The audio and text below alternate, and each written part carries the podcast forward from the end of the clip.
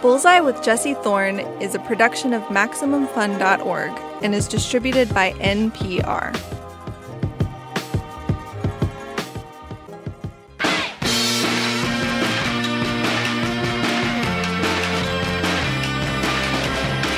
It's Bullseye. I'm Jesse Thorn. My next guest is Riz Ahmed. Riz has spent the last decade pursuing dual careers in acting and hip hop. His work has been controversial, funny, subtle, the sort of stuff critics love, and it's found huge audiences despite all that. He moved from British independent movies like the suicide bomber comedy Four Lions to a big supporting part in Jake Gyllenhaal's Nightcrawler to full fledged leading man roles. He recently picked up his first Oscar nomination for his role in Sound of Metal. That made him the first Muslim ever nominated for Best Actor, by the way. And also, like I said, he is an MC and he's very good at it. When I talked with him in 2016, he'd just released a new EP in collaboration with Heems of Das Racist. They called the project The Sweatshop Boys.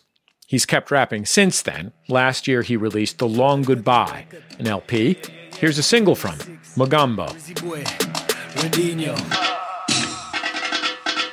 Uh, pick a side, do or die. Cause all we ever do is die. They either bomb us or we suicide. With the dynamite, don't you wanna try? Woke up to a war. Why you wanna beef with your own like? I'll keep my beef with the pork. Why you bring a tweet to a gunfight? You're the one to kill us all. Riz Ahmed, welcome to Bullseye. It's great to have you on the show. Thank you for having me, man. Um, did you uh, uh, did you always MC? Um, yeah, I guess so. Not always. Um, that would be really impressive. But um, but no, from like my teenage years, I guess it was just quite a natural way to express yourself in the environment I grew up um, in London and in that period of time as well, when our kind of MCing culture really started kind of going up a gear um, with the explosion of jungle, garage, and and, and grime. Um, and the kind of mainstreaming of underground UK hip hop as well, and, and, the kind of explosion of pirate radio stations. So I'd go and MC on local pirate radio. This is before internet radio, so it would be like somewhere in a council estate, someone would have an antenna and illegal kind of, uh, um, you know, transmission equipment and uh, and just be broadcasting, you know, radio, and you try and get a slot on there and play at local raves and stuff like that. So yeah, it was just a kind of a natural thing. It was something that was around a lot, and it just felt exciting. And as a young, restless, like hyperactive kid, I was just not very naturally drawn to it. I was just in uh, London doing this show actually, and uh, talking to a friend of a friend who was. Uh, she had been a, a, commissioning person at the BBC Comedy, and she had been a culture studies major in school. I was a culture studies major in school, and we were chatting about our respective theses. And um, I did mine on identity strategies in hip hop. And uh, she was like, oh, you know, mine was about the South Asian community in the UK and the way that uh, hip hop identities kind of transformed immigrant identities in the 80s and 90s, especially. Um, and I thought that was really interesting because there is not much of a parallel tradition in the United States. Yeah. Um, That's fascinating.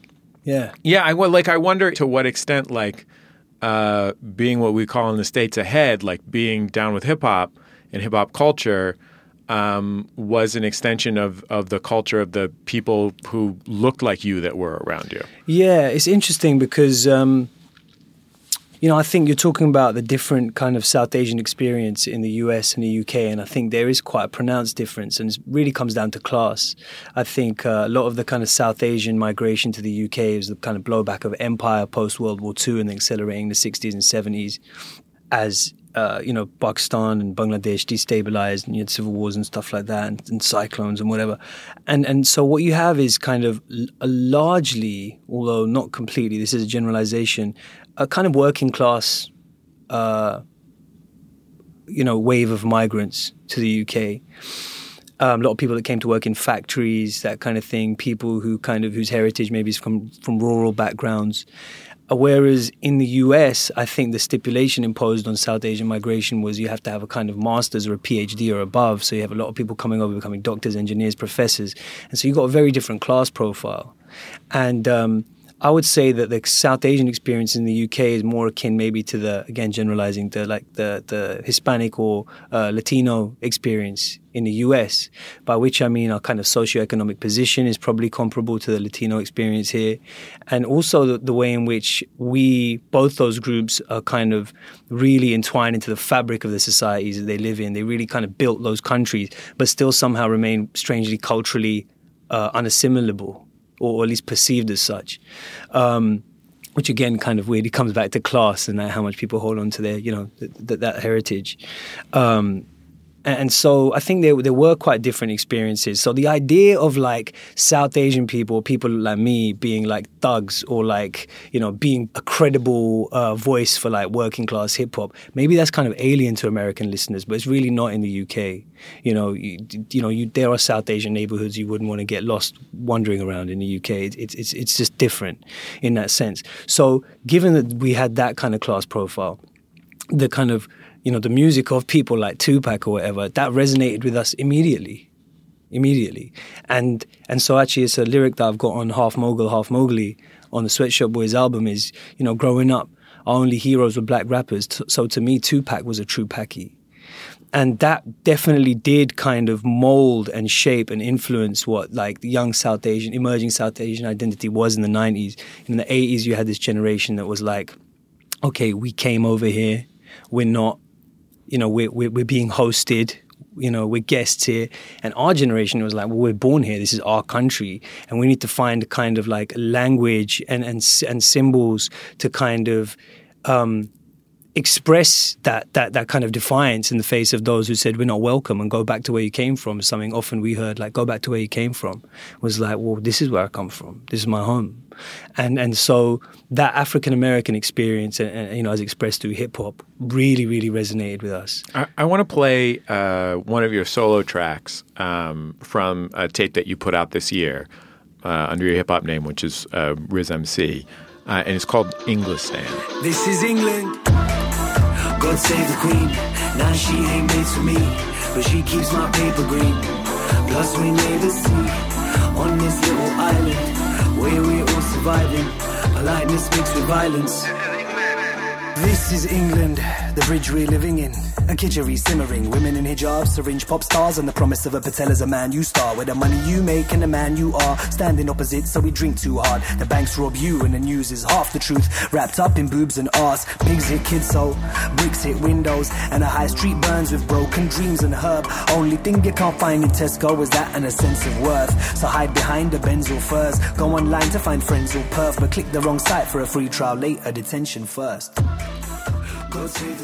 You know, uh, the culture of England and especially London, and especially those parts of England and London uh, that aren't white British people, have generated like huge revolutions in global music in the last whatever thirty years. Yeah.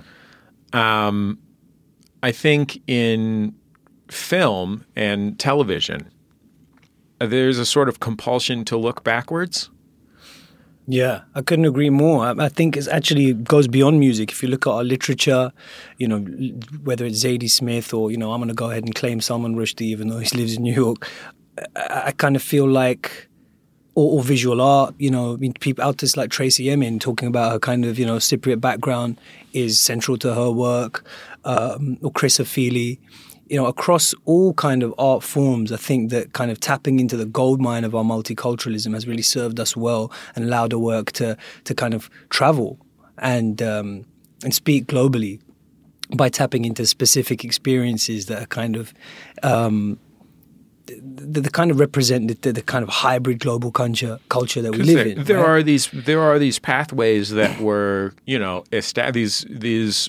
Uh, bilateral relationships that were established by the colonial history of the Absolutely, UK. Absolutely, yeah. And that's that that that kind of that empire has shaped the modern world, you know. And so yeah, I agree that there's there's definitely kind of been I think we punch above our weight culturally, the UK. Um, because of our multiculturalism and, and how we kind of mine that. But you're right, in film and TV and theatre, that doesn't happen so much. I think it's for a few reasons.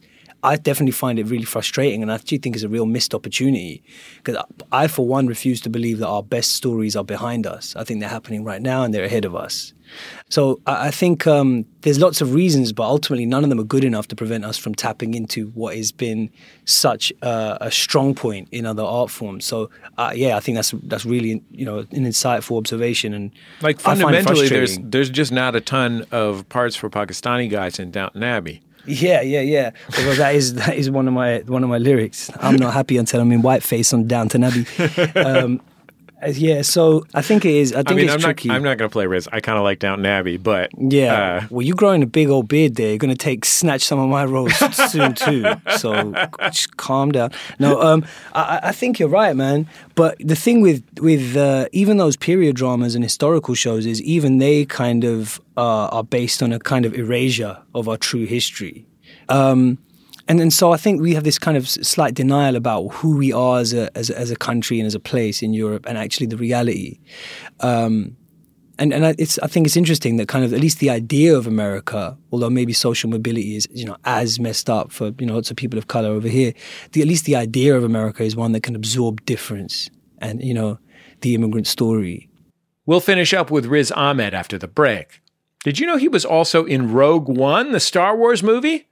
We'll talk about what it's like to perform in a Star Wars movie when you have, well, grown up watching Star Wars movies. It's Bullseye from MaximumFun.org and NPR. This message comes from NPR's sponsor, NerdWallet, a personal finance website and app that helps people make smarter money moves. Have new money goals this year? Whether you want to use credit card points to plan a family vacation abroad once it's safe, or take advantage of low mortgage rates to refinance and save for your child's education, NerdWallet is the best place to shop financial products to help make your 2021 money goals happen. Discover and compare the smartest credit cards, mortgage lenders, and more at nerdwallet.com. Hey everyone, it's I, John Hodgman of the Judge John Hodgman podcast. And I, Elliott Kalan of the Flophouse podcast. And we've made a whole new podcast, a 12 episode special mini series called I, Podius, in which we recap, discuss, and explore the very famous 1976 BBC miniseries about ancient Rome called I, Claudius. We've got incredible guests such as Gillian Jacobs, Paul F. Tompkins, as well as star of I, Claudius, Sir Patrick Stewart, and his son, non Sir Daniel Stewart. Don't worry, Dan, you'll get there someday. iPodius is the name of the show. Every week from MaximumFun.org for only 12 weeks. Get them at MaximumFun.org or wherever you get your podcasts. On NPR's Pop Culture Happy Hour podcast, we talk about what we're watching, listening to, or just trying to figure out. Like what concert films you should watch if you miss live music, and great books to read alone or in your book club. All of that in around 20 minutes every weekday. Listen now to the Pop Culture Happy Hour podcast from NPR. Welcome back to Bullseye. I'm Jesse Thorn. My guest is Riz Ahmed. He's an actor and rapper. You've seen him on screen in Nightcrawler, Four Lions, Rogue One, A Star Wars Story. He recently made history as the first Muslim actor nominated for Best Actor at the Academy Awards. He earned it for his role in the recent drama Sound of Metal, which is out now on Amazon Prime. He and I talked in 2016. I want to play a clip from uh, the first movie that I saw you in, a movie called Four Lions, that was written and directed by Chris Morris. And this is essentially a terror cell farce. Um, it's about a domestic terror cell in the UK that, um, and, and it is a goofy, silly movie about these guys. MashaAllah, brother Omar. MashaAllah. Any baby bells? Puffin says, find a target. Well, we've got a target, bro. We're all agreed. What is it? It's the mosque. What? Yeah, bomb the mosque, radicalise the moderates, bring it all on. Okay, right. No, I like that. I do like that. That's brilliant. Because Yeah. let, us take out a bunch of Muslims because they're the real enemy. Aren't they, Barry? Once we've done that, why don't we truck bomb a kebab shop and, and fly a jumbo jet into Waj's mum's head? Why don't we get a pig and staple gun it to our foreheads? But if we bomb the mosque, it'll make all the Muslims rise up. My cousin, my cousin Faz died defending a mosque. in Bosnia. Did he flipping rise up, bro? Let's bomb boots. They sell condoms that make you want to bang white girls. I second that boots. I forgot about that line. um, it seems like uh, one of the interesting things about your acting career as it's uh, proceeded has been you mostly managed to avoid uh, the traditional bad guy in an action movie part for a Pakistani actor. Right. Um, Although I'd love to play a Bond villain. That's on the table. Yeah, Just so everyone knows. Uh, and you kind of went from parts where race was essential, but uh, there was a critical view of the role of race and identity and religion, um, to, and you've sort of stepped up the ladder to the point where in the night of uh, the HBO miniseries in which you recently starred, you played a character whose race was certainly part of his identity. It was not the classic sitcom ethnic best friend part where he just happens to be not white. Um, but it was not the essential part of the story. It was not the basis of the story. Hmm. Yeah, it's interesting. I mean, I wrote about this a little bit in my in my essay recently, which is about like you know you get these stages of representation sometimes of minorities or groups that aren't that visible. First of all, you get the stereotype, which is like you know the shopkeeper, the the the, um, the terrorist, the cab driver. Then you you know uh, then you get the stuff which takes place on ethnicized terrain, as you said, but it kind of subverts those dominant narratives maybe. So that's like Four Lions or Road to Guantanamo that I did, which is like okay, we're going to engage with the war on terror. You know, this film has brown people in it because it's about some of those issues around brown people specific to them. But we're going to kind of maybe try to challenge some of the assumptions that the, that group is is burdened with, and then then you get to this point where you're just a guy. You could be playing anyone. Um, now, I kind of think that it, it's great to be kind of um, free of racial stereotypes or free of having to constantly address racial stereotypes, even if you're kind of challenging them in your work. You know, that can feel like a burden. Um, but I, I think that I don't think necessarily that playing like someone called Jack or Bob is necessarily up the ladder compared to playing someone called like Abdul or Rahim. I think it just feels like that because playing Jack or Bob is so often closed off to people like me. I don't think like deracinated portrayals are the holy grail. You know, ideally you could have, you know, the sitcom best friend who is called uh, Abdul. You know what I mean? And it's like, and you engage with the fact of his of his cultural identity, but it's not it's not about that. You know, I really love the way like you know uh, Ross and Monica were Jewish in Friends. They're like they were they were Jewish. That was a thing, but it wasn't about that. You know, um, the, way that and, and if you kind of do that enough, then you can fully embrace the cultural specificity of the characters without it becoming like a marginal niche kind of movie. So the way that Woody Allen has always kind of explored, you know, um, this kind of like this this circle of like you know. Uh, uh, upper class Jewish Manhattan kind of you know the social circles. You do that enough, you just kind of bring it to the center stage of the American story. It just feels like it belongs there at the heart of the American story. Or what Scorsese did with Italian Americans. You certainly kind of, you know, engage with the specificity of that experience. But if you do it well enough and you do it consistently enough and regularly enough, it stops being a thing. And I think that would be pretty cool if we can get to that point. You get to be a spaceman in a Star Wars movie. yeah, yeah, exactly. Yeah. So I, don't know where that I don't know where that plays out on these uh, stages. I, I wa- so the only you know this you're you're going to be in this uh, Star Wars movie that comes out in the uh, winter, and uh, so all I know about this movie, uh, besides that I'm I'm real glad Forest Whitaker is finally getting to be in a Star Wars movie. That guy's always been the amazing. ultimate spaceman. Yeah. Um, but uh, finally, it was just space ghost dog is what I'm hoping for. Fingers crossed.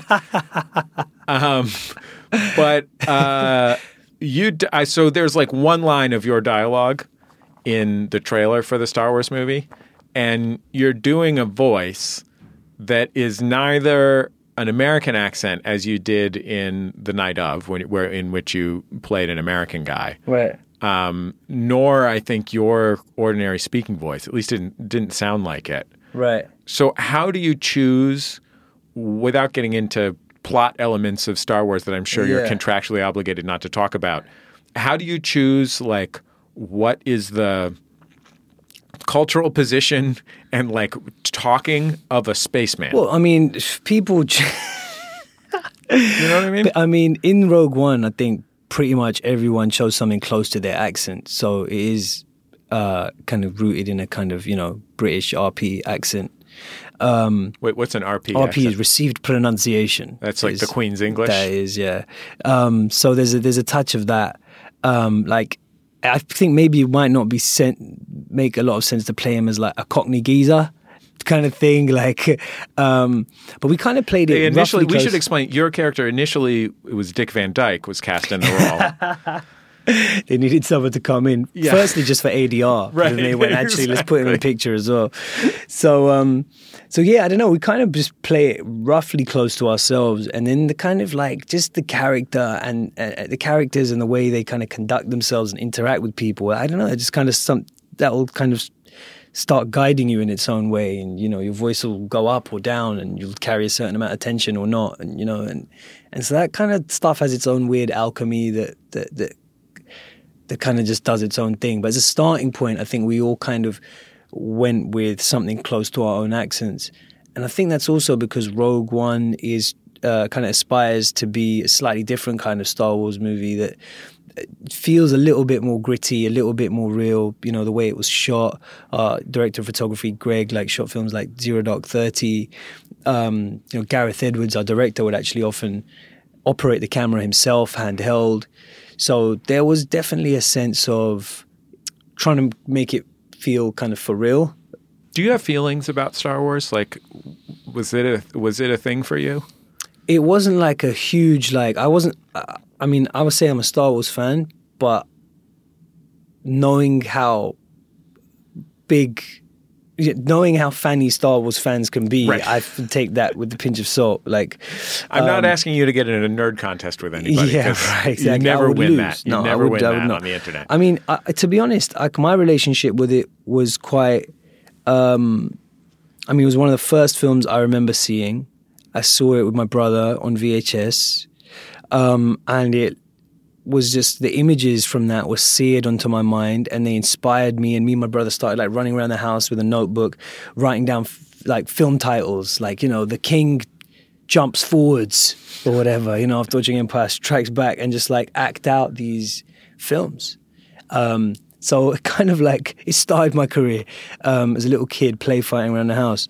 Um, but i didn't really get what was going on. I was like young so I didn't even really understand the stories. I was like, oh, Ewoks, cool. You know, when I, I went and watched the first new Star Wars movie, or the first new new Star Wars movie, Yeah. Star Wars number seven, Yes. and um, the thing that was maybe the most vivid was thinking about when that first trailer came out and John Boyega took off his uh, stormtrooper helmet and was black. And it's such a vivid illustration of white privilege that for me as a white guy, it never occurred to me that all those guys were white Right. Yeah. Yeah. until you get that rush of recognition tempered with the idea, oh, right, this is the 21st century. Hmm. I mean, it's whatever century Star Wars is in. Don't don't email me, but like this is the this is a world where there's going to be some represent. There's going to be some representation. You know, there's going to be women and people of color and things like that. Yeah. And that was so vivid when set against those feelings of nostalgia. yeah. You know what I mean? Yeah, I do know what you mean. I think it's very powerful as well. And I think it's really, I think it's the right thing to do on so many levels.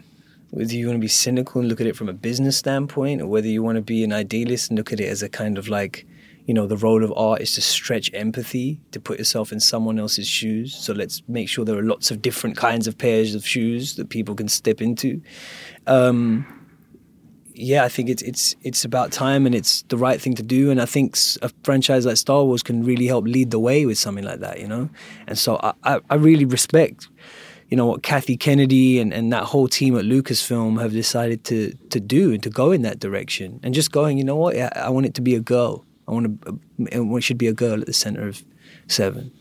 That's amazing, and, and that sends such a strong message. And kids will grow up just seeing the world and the world of magic and the place where dreams live as a place where people who look all different kinds of ways can also live, you know. I think the fact that it's kids too is really significant because I think as a child, uh, you receive those kind of messages about uh, uh, about dreams and identity Hmm. very uh, unconsciously. Yeah. You know, in a way that maybe you don't so much when you're 27. You got a college degree in it. Of course, yeah. I mean, when we were when we were growing up, every time there was like a you know a, a brown face reading the news or on TV, you know, my mom would call us from the bedroom.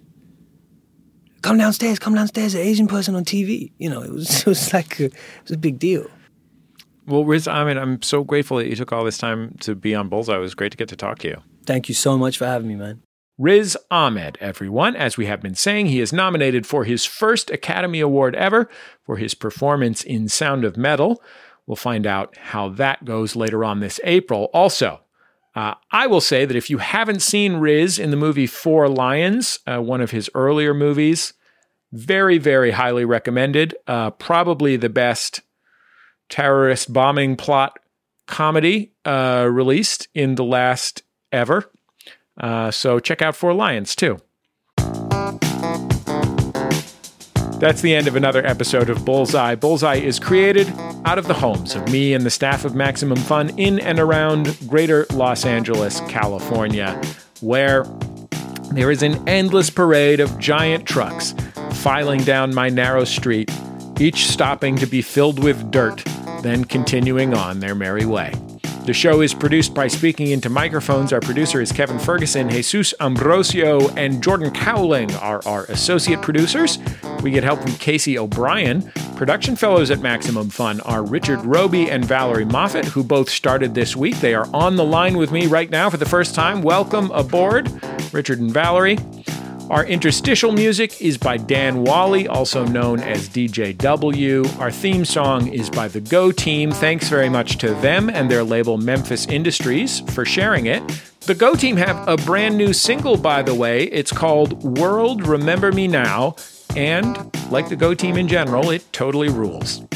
You can also keep up with the show on Twitter, Facebook, and YouTube. We post all our interviews in those venues, and I think that's about it. Just remember all great radio hosts have a signature sign off.